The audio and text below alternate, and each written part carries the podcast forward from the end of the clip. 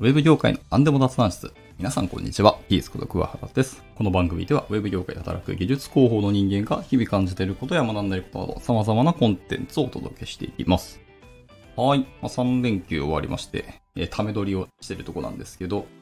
まあ、最近僕は、まあ、先ほど述べた通り技術広報というポジションに今シフトしているので、まあ、直接技術を使ってなんか開発するってことはないんですけど、とはいえやっぱ技術っていうのは大好きで、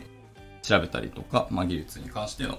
キャッチアップっていうのは別にやってるわけですね。でもちろんプログラミング全くしないっていうわけではなく、まあ、本業ではやってないだけで、趣味とかでは全然やってます。最近の興味としてはやっぱりデジタルアートが本当に好きで P5JS っていうライブラリを使って、まあ、アート活動したりとかしてますね。と、前々回、まあ、いくつかの配信で、えー、お話しした通り、一回展覧会にも、えー、コミュニティ主体の展覧会にも作品を一つ、えー、提出させていて、一つ、まあ、アーティスト活動というのができたなっていう実績も詰めたんですけど、はい。まあ、それはさておき、えー、今日のお話は、ま、タイトルにあります通り、エンジニアの推し活っていう話をちょっとしてみたくなりました。えー、別のところで実は配信してるんですけど、これやっぱり、この、スタンド FM でも喋りたくなったので、そういう話を今日しようと思います。久しぶりにタイトル通り、ウェブ業界の話をちょっとしようと思うんですけど、ま、ウェブ業界って、まあ、技術、プログラミングももちろんするし、まあ、開発者たくさんいらっしゃるんですけど、やっぱ皆さんですね、まあ、ウェブの技術って、栄枯盛衰が激しくて、特に僕がやっている Web フロントエンドっていう領域は、本当技術の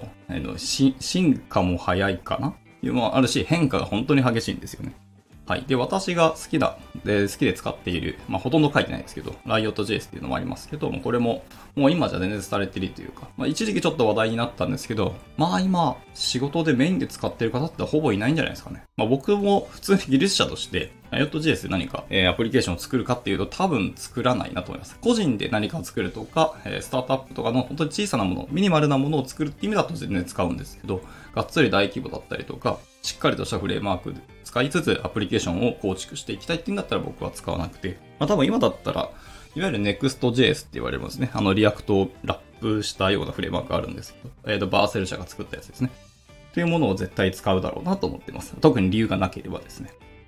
はい、なるほど。まあ、そんな感じで、まあ、いろんな技術がたくさんあって、それがどんどんどんどん生まれては、えー、衰退してってことをやってるんですけど、やっぱエンジニアってその技術そのものが好きな人がやっぱ多いので、自分にとっての、えー、推しと言われるような技術とかフレームワーク、言語、ライブラリ、ホゲホゲみたいなのが絶対あるんですよ。まあ、SARS とかもあるかもしれないです。はい。で、僕はこれを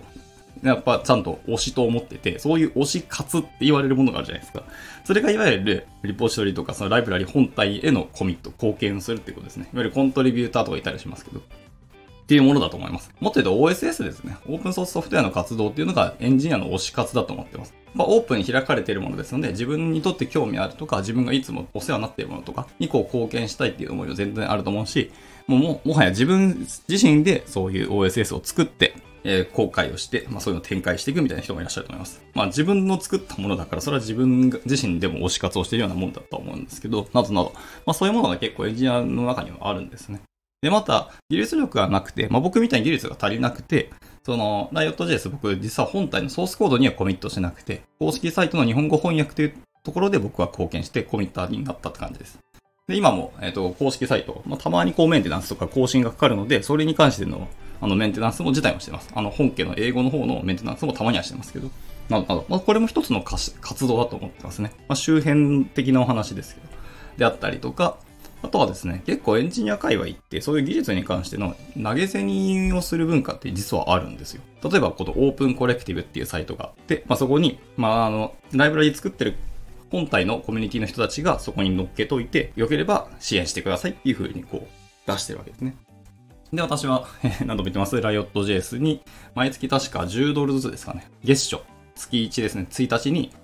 自動で振り込まれるような設定をしていて、毎月10ドルずつ僕はあの投げています。まあ、それはこのライブラリーが好きだっていうのもありますし、あの、続いてきてほしいなっていうのもあって、中の人もやっぱり自分の時間を、プライベートの時間を削ってやれてるので、やっぱ無償でやるにもどっかで限界はあるし、本当はちゃんとそこお金もらえるんだったら本気でやるとか絶対あると思うんですよね。っていうのもあって、長く続いてほしいなっていうのでお金を投げたりしてます。はい。やっぱ生き続けてほしい。好きだからですね。っていうのがあるので、まあ、これは完全に推し活でしょう。ちょっと思ったりしていて。っていうのがあるわけですね。で、やっぱエンジニアってそういう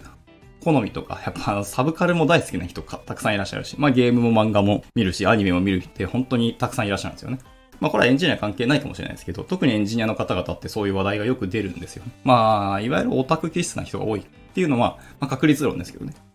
あると思っていて、別にそれは僕は結構好きなので、まあそういう人たちとよくつるむんですけど、まあそういう人たちの推しの中に、そういうキャラクターもいますし、まあいろんなものがあるんですけど、実は技術っていうものにも、えっ、と、推しがあるっていう、そういうお話ですね。なかなかこれ面白いですよ。なのでエンジニアの人と技術に関して喋れなかったり、こうエンジニアと一緒に仕事をしているけど、エンジニアの気持ちがわからない人はエンジニアについて絶対推しの技術が多分ね、あるはずなんですよ。技術好きな人で、推しがない人多分僕いないと勝手に思ってるので、まあ、思い込みかもしれないですけど、もし興味あったら、そういう人に、なんか時間ある時にそういうのをとうとうと語らせて、え、それを技術がわからない人に何が強いとか、それのどう好きなんですかみたいなところを聞いてみると、こうエンジニアをとうとうと語ってくれて、なんか心を開いてくれる可能性があるんで、まあそういうのを含めて、なんかエンジニアの推し活っていうのを世界があるよっていうのは知っていただくと、なんか面白いんじゃないかなって、ね、今日お話ししてみたくなりました。はい。いかがだったでしょうか？まあ参考になれば幸いです。じゃあ今日はこんなとこで終わっていきたいと思います。はい。いつも聞いてくださり本当にありがとうございます。ではまた次回の収録でお会いしましょう。バイバイ。